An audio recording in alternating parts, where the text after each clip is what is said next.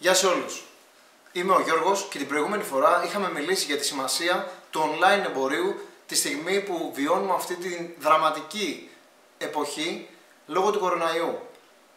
Αρχικά θα ήθελα να περάσω ένα μήνυμα σε όλους τους ανθρώπους οι οποίοι είναι αυτή τη στιγμή αδιάφοροι παρότι έχουν δοθεί σαφείς οδηγίες από την κυβέρνηση και από την παγκόσμια κοινή γνώμη βλέπουμε ότι τα πράγματα πάνε λίγο καλύτερα εδώ πέρα.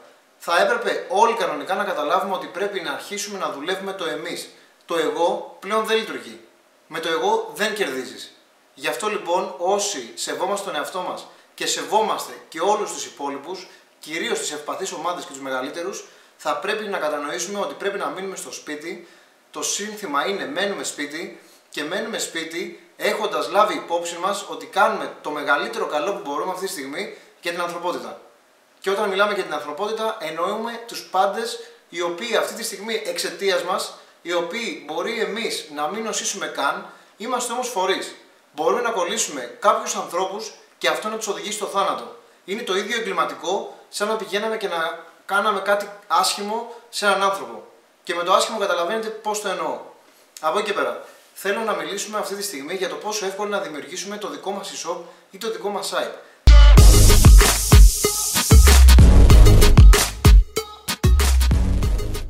Θέλω να σας δώσω πληροφορίες, τις οποίες όσοι δεν γνωρίζετε, δεν έχετε ξανασχοληθεί, θα σας ακουστούν στην αρχή κινέζικα, όμως άμα δώσετε προσοχή και δώσετε βάση σε αυτά που λέω, θα είναι πολύ πιο εύκολο να συνοηθείτε με κάποιον επαγγελματία για να φτιάξετε αυτό που χρειάζεται αυτή τη στιγμή η επιχείρησή σας. Δηλαδή, ένα ηλεκτρονικό site το οποίο θα φέρει πωλήσεις ε, στην επιχείρησή σας.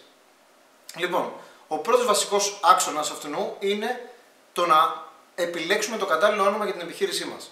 Τα ονόματα, αυτά που ονομάζουμε εμείς στον χώρο μου domain, είναι από τις βασικότερες αρχές ε, του online marketing. Δηλαδή, αν εγώ αυτή τη στιγμή πουλάω ορολόγια και θέλω να δραστηριοποιηθώ στην Ελλάδα, θα βρω μία ονομασία η οποία θα έχει άμεση συνάφεια με τα ορολόγια. Πώς λέγεται το ορολόγιο στα αγγλικά? Ε, clock. Οπότε μπορεί να έβαζα εγώ το e clocks τελεία gr ή οτιδήποτε μπορεί να μου έρθει στο μυαλό το οποίο θα έχει άμεση συνάφεια με το προϊόν που πουλάω. Πού βοηθάει αυτό? Αυτό βοηθάει την Google κυρίως να κατατάσσει το site σας πολύ πιο εύκολα έναντι των ανταγωνιστών σας στην αγορά των ορολογιών. Αν πουλάω ρούχα, ή ρούχα τελεία gr, ό,τι μου έρθει στο μυαλό το οποίο έχει άμεση συνάφεια. Ε, η τιμή σε αυτό είναι πολύ χαμηλή, δηλαδή μπορούμε να αγοράσουμε ένα τέτοιο όνομα από διάφορους παρόχους που υπάρχουν και στην τιμή των είκοσι τέσσερα με είκοσι πέντε ευρώ τα δύο έτη. Οπότε αυτό δεν είναι ένα μεγάλο έξοδο. Από εκεί και πέρα, έχω επιλέξει το όνομα. Εφόσον λοιπόν θα δραστηριοποιηθώ στην Ελλάδα, επιλέγω το extension να είναι .gr. Αυτό το .gr είναι το κατεξοχήν ελληνικό domain που μπορεί να αγοράσει κάποιος αυτή τη στιγμή. Αν θέλω να δραστηριοποιηθώ στην παγκόσμια αγορά, θα πάω και θα επιλέξω .com. Αυτό κρατήστε το. Θα το αναλύσουμε σε επόμενο βίντεο ακόμα περισσότερο. Το δεύτερο βήμα, επίσης πολύ σημαντικό, είναι να επιλέξω έναν πάροχο. Πώς έχουμε για την κινη, ε, κινητή τηλεφωνία μας? Α, έτσι ακριβώς λοιπόν πρέπει να επιλέξουμε και ένα πάροχο για να βρίσκεται online το site μας κάθε στιγμή.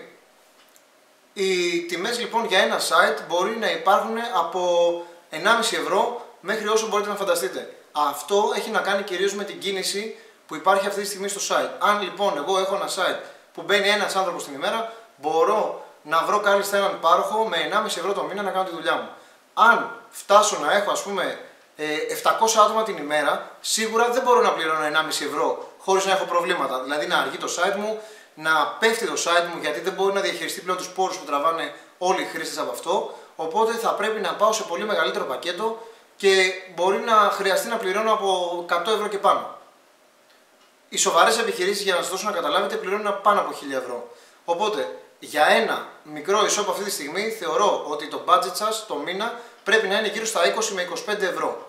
Από εκεί και πέρα πρέπει να επιλέξω αν το site μου θα είναι σε μια πολύ γνωστή πλατφόρμα τύπου WordPress, η οποία θα είναι πολύ εύκολη σε εμένα μετά και σε ανθρώπους που θα δραστηριοποιηθούν μετά στο να ανεβοκατεβάζουν προϊόντα, κάτι το οποίο θα γίνεται καθημερινά, ή να λαμβάνουν παραγγελίες, να εκτελούν τις παραγγελίες.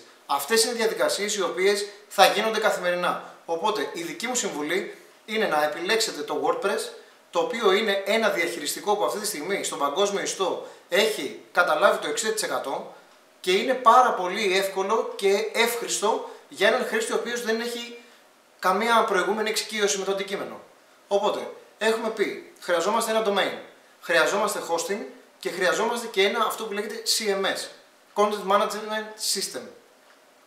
Από εκεί και πέρα, αφού επιλέξουμε αυτά τα τρία, βρίσκουμε μία εταιρεία η οποία θα αναλάβει να μας υλοποιήσει το eShop. Αναλαμβάνει λοιπόν η εταιρεία το eShop και ξεκινάει τη διαδικασία. Αυτό που θα πρέπει να προσέξουμε είναι ότι το eShop μας θα πρέπει να είναι πάρα πολύ εύκολο στο χρήστη. Δηλαδή, τι σημαίνει αυτό? Ότι όταν ο χρήστης βρει ένα προϊόν που τον ενδιαφέρει, θα πρέπει να τον διευκολύνουμε πρώτον να επιλέξει το προϊόν, να το πάει στο καλάθι και στη συνέχεια να το αγοράσει. Αυτό σημαίνει ότι θα πρέπει να του δώσουμε πολλές δυνατότητες στο να αγοράσει το προϊόν, δηλαδή στους τρόπους πληρωμής. Είναι πάρα πολύ σημαντικό αυτό, γιατί τα περισσότερα καλάθια που μένουν ε, αναξιοποιητά από τους χρήστες είναι επειδή δεν είχαν αρκετή, αρκετά εύκολη μάλλον ε, πληρωμή, τρόπο πληρωμής. Αυτό σημαίνει ότι ένας χρήστης ο οποίος θα δει σε ένα site μόνο τη δυνατότητα αντικαταβολής θα δυσκολευτεί πάρα πολύ, γιατί εκείνη τη στιγμή μπορεί να μην έχει μετρητά πάνω του. Οπότε καλό θα είναι να βάλουμε και PayPal πάνω και πιστωτικές κάρτες και αντικαταβολή. Και κάποια στιγμή στην Ελλάδα θα πρέπει να καταλάβουμε ότι θα πρέπει να περάσουμε στην εποχή ε, των καρτών. Γιατί πολύ απλά η αντικαταβολή κάποια στιγμή θα αντικατασταθεί, όπως έχει γίνει, στο εξήντα τοις εκατό του παγκόσμιου ιστού. Πλέον οι χρήστες όλοι παραγγέλνουν με τις κάρτες. Κρατήστε και αυτό. Από εκεί και πέρα, σε επίπεδο οργάνωσης, τι χρειάζομαι? Χρειάζομαι σίγουρα έναν άνθρωπο ο οποίος θα ανεβοκατεβάζει προϊόντα και έναν άνθρωπο που θα εκπληρώνει τις παραγγελίες.